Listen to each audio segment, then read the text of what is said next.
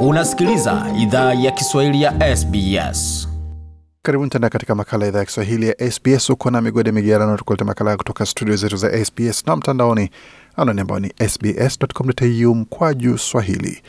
Yapo mengi ambayo tumeandalia, lakini kwa sasa tuzungumzie suala zima la Anzac na ibada za Anzac. Mwaka huu itakuwa ni miaka mbili tangu uviko 19 ulipuke. Ni kipi ambacho unastahili kujua kabla ya kuhudhuria ibada ya Anzac?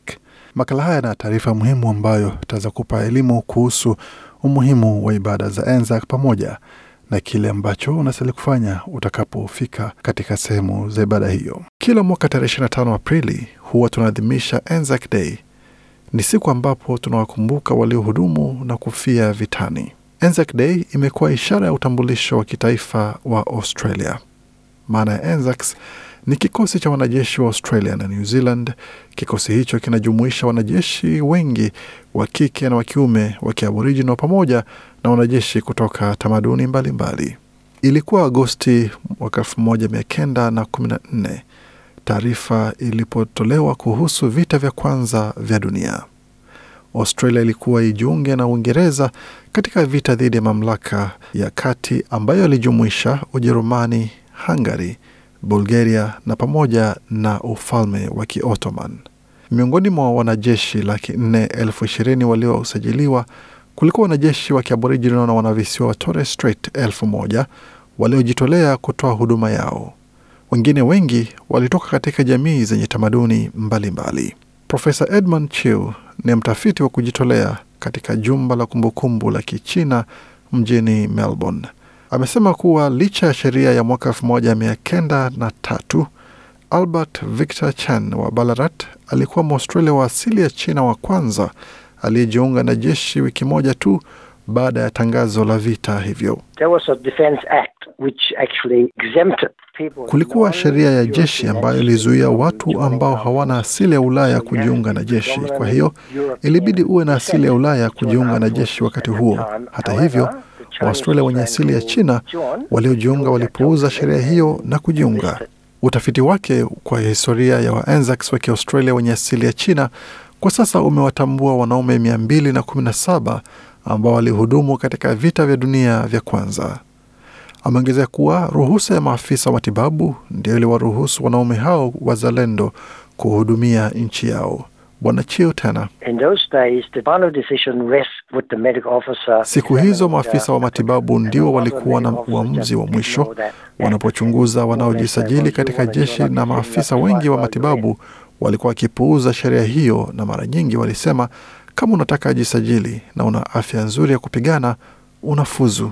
Asili haikuwa tatizo kwa baadhi ya wanachama wa umma. Pia umma ulizua malalamishi makubwa wakati George Kong Meng alipokataliwa kujiunga na jeshi la Australia licha ya huduma yake kijeshi ya kabla na kakake mdogo ambaye pia alikuwa akihudumu katika eneo la magharibi. Bwana Chiu na maelezo zaidi. Waaustralia walizua malalamishi mengi wakisema, kwa nini mnakataa mwanaume huyu na alijisajili ila hakutumwa ng'ambo katika vita? Gary Oakley ni mwanaume kutoka ukoo wa Ganangara. Yeye pia ndiye rais wa kitaifa wa wanajeshi wastaafu wa kiaboriginal na wanavisiwa Torres Strait. Amesema Waaustralia wengi wa kwanza walikuwa na nia ya kujitolea katika vita hivyo. Fursa zilikuwa hapo kuhudumu, ila ilikuwa jukumu lako jinsi utakavyohudumu. Ungeweza enda sehemu ambako ulijua ungeingia na hawajali, au ungedanganya kuhusu asili yako. Watu wenye ngozi nyeusi walipata mbinu tofauti za kuepuka marufuku hiyo. Bwana Oakley tena, ilikuwa tatizo la kimatibabu kuwa ulikuwa mweusi. Baadhi ya wanaume hao ambao walikataliwa katika sehemu moja walisafiri katika majimbo mengine na sehemu zingine, na hizi zilikuwa ni siku ambazo hawakuweza safiri huru barabarani, na walikuwa wanapotea na kwenda katika majimbo mengine na kujiunga katika majimbo hayo kwa sababu walisikia kuwa ilikuwa rahisi zaidi na maafisa wa matibabu hawakuwa makini sana. Gary Oakley ameongezea kuwa wanaume wenye asili ya kiaboriginal na wanavisiwa wa Torres Strait walijiunga katika jeshi kwa sababu tofauti zilizojumuisha fursa ya kuweza kulipwa hela. Malipo, upendo wa nchi, na pengine walidhani pia kuwa baada ya vita watakaporejea Australia watatazamwa kwa hali tofauti. Unajua, hatukuwa raia, kwa hiyo walidhani hii itatusaidia kuwa maraia. Watu wataona kuwa tumehudumu pia, na ingekuwa fursa ya kuweza kusafiri pia, alisema Bwana Oakley. Bwana Gary Oakley anaamini kuwa hiyo ilikuwa mara ya kwanza kwa Waustralia wa asili kupata usawa. Bwana Oakley na maelezo zaidi. Ulipokuwa umevaa sare, kimsingi ulikubaliwa na wengi. Ulipokuwa katika sehemu ya vita, haujali kuhusu rangi au dini la aliye kando yako au nyuma yako. Unachojali zaidi ni kwamba atakulinda. Mlikuwa sawa. Kukubaliwa ni kitu ambacho wanajeshi wenye asili ya Urusi elfu moja walipigania licha ya asili yao ya Ulaya, kulingana na Daktari Elena Govor ambaye ni mtafiti kutoka chuo cha kitaifa cha Australia. Daktari Govor na maelezo zaidi. In many cases they had nicknames because they didn't Katika kesi nyingi walikuwa na majina ya utani kwa sababu hawakuzungumza Kiingereza vizuri. Watu waliwachukulia kama wageni, ila ilichukua wakati mwingine miezi kadhaa ya kushiriki pamoja katika vita kwa watu hao kukubaliwa. Maenzaks wa Kirusi walikuwa moja ukoo mkubwa zaidi uliosajiliwa katika jeshi la kifalme la Australia baada ya Waingereza, wanajeshi wa New Zealand na wanajeshi wa Canada. Walitoka katika ukoo mbalimbali ndani ya mipaka ya himaya ya Urusi. Dr. Govor tena For instance, Jewish people would fled Russian Empire because of Kwa mfano. Wayahudi walikimbia himaya ya Urusi kwa sababu ya mauaji ya halaiki na walikuwa wakiuawa kwa sababu walikuwa tofauti. Wahamiaji wengi vijana wa Kiyahudi walikimbia Urusi kwa sababu hawakutaka hudumu katika jeshi la Urusi. Urusi ulikuwa na sheria ya kusajili kwa lazima na ilibidi watu wahudumu katika jeshi, ila wakati wavulana hao wa Kiyahudi walipokuja Australia na vita vya kwanza vya dunia vilipoanza, walijisajili katika jeshi la Australia na walihudumu kando ya Waaustralia. Zaidi ya nusu ya idadi ya wanajeshi waliozaliwa Urusi walikuwa watu wenye ukoo wa Kibaltic ambao walikuwa na uzoefu wa kusafiri baharini. Dr. Govor tena Sometimes they jumped their ship, they couldn't find employment or they were Wakati mwingine waliruka kutoka mashua, hawakuweza pata kazi au walitishwa na balozi wa Urusi. Kwa hiyo ilibidi wajisajili katika jeshi. Hawakuwa na fikra hizo zote kuhusu uzalendo na kadhalika. Kwa hiyo ilikuwa sehemu ya kazi yao. Walihudumu ndani ya mashua na sasa walihudumu katika jeshi la Australia.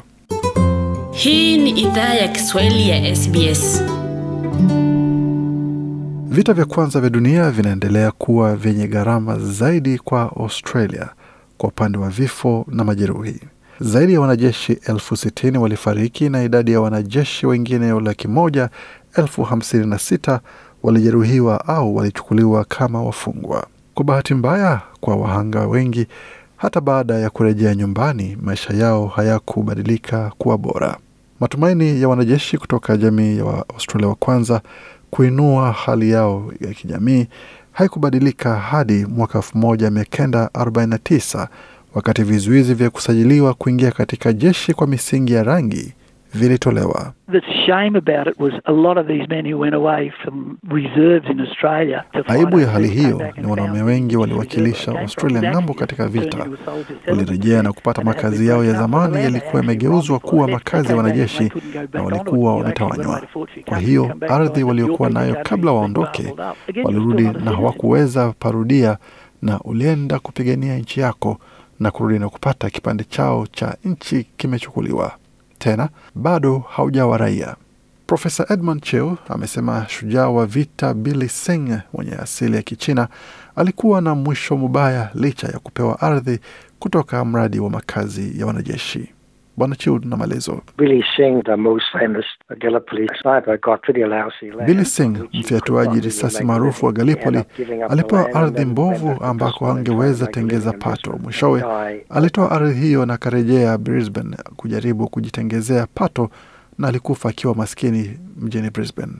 Daktari Gova naye ameelezea jinsi baadhi ya maenzaks wenye asili ya Kirusi hawakuweza mudu maisha baada ya vita. In many cases Katika kesi nyingi walikuwa ni kama wageni, hawakuweza pata nafasi zao. Wengi wao walijiua. Nadhani wengi wao walikuwa na matatizo ya kisaikolojia baada ya vita ambayo hakuna aliyeyaelewa na kuweza kuyatambua, na hawakuwa na tabia nzuri. Walijipata katika aina tofauti ya matatizo. Dr. Govo alikuwa na nia ya kuchunguza jinsi maanzax wa Kirusi walivyomudu maisha nchini Australia baada ya huduma yao katika jeshi. Huyu hapa na maelezo tena. That is part of our great immigrant story. Hiyo ni sehemu ya historia yetu ya uhamiaji, kuwa hauji Australia ukiwa tayari mwa Australia, inachukua muda. Maanzacs wenye asili ya Kirusi walipata uraia wa Australia kupitia msaada wa wanawake nchini ambao waliwaua. Dr. Rigov amesema utamaduni mwingi wa Australia ulianza kwa hadithi ya Waanzacs kutoka tamaduni tofauti na mazingira ya ukoo tofauti. Sometimes this immigrant from a Russian empire. Wakati mwingine wahamiaji hao kutoka himaya ya Urusi walikuwa wakiitwa tu Warusi katika makazi ya vijijini, na watu wengi walijijengea picha ya Mrusi anafananaje. Warusi wanaweza kuwa watu wazuri, inawezekana wasiwe wa kibolshevik au wakomunisti na kadhalika. Wanaweza kuwa wahamiaji kama wewe na mimi. Kwa hiyo ulikuwa ujumbe muhimu waliotoa kwa jamii ya Australia kuwa watu wanaweza kuwa tofauti na wanaweza kuwa pia sehemu ya Australia. Anzac Day ina maana tofauti kwa watu tofauti, ila Gary Oakley amesema kuwa Waaustralia wa kwanza kushiriki katika sherehe ya tarehe 25 Aprili kuna husu kutambuliwa. I'm finally being recognised for the service to my country. I'm being Hatimaye ninatambuliwa kwa huduma kwa nchi yangu. Ninatambuliwa na jamii pana. Nina fahari kwa huduma yangu. Nina fahari kwa watu wangu. Nina fahari kwa jinsi nilivyo. Nina fahari pia kwa watu ambao si wa asili nilioshiriki nao katika sherehe, walionikubali nilivyo kama mwanajeshi mzuri, mwanabaharia au mwanajeshi wa anga. Kwa taarifa ya ziada kuhusu tamaduni za Anzac Day za Australia, tembelea tovuti ya kumbukumbu ya vita ya Australia, anwani ambayo ni www.awm.gov.au. Nitarudia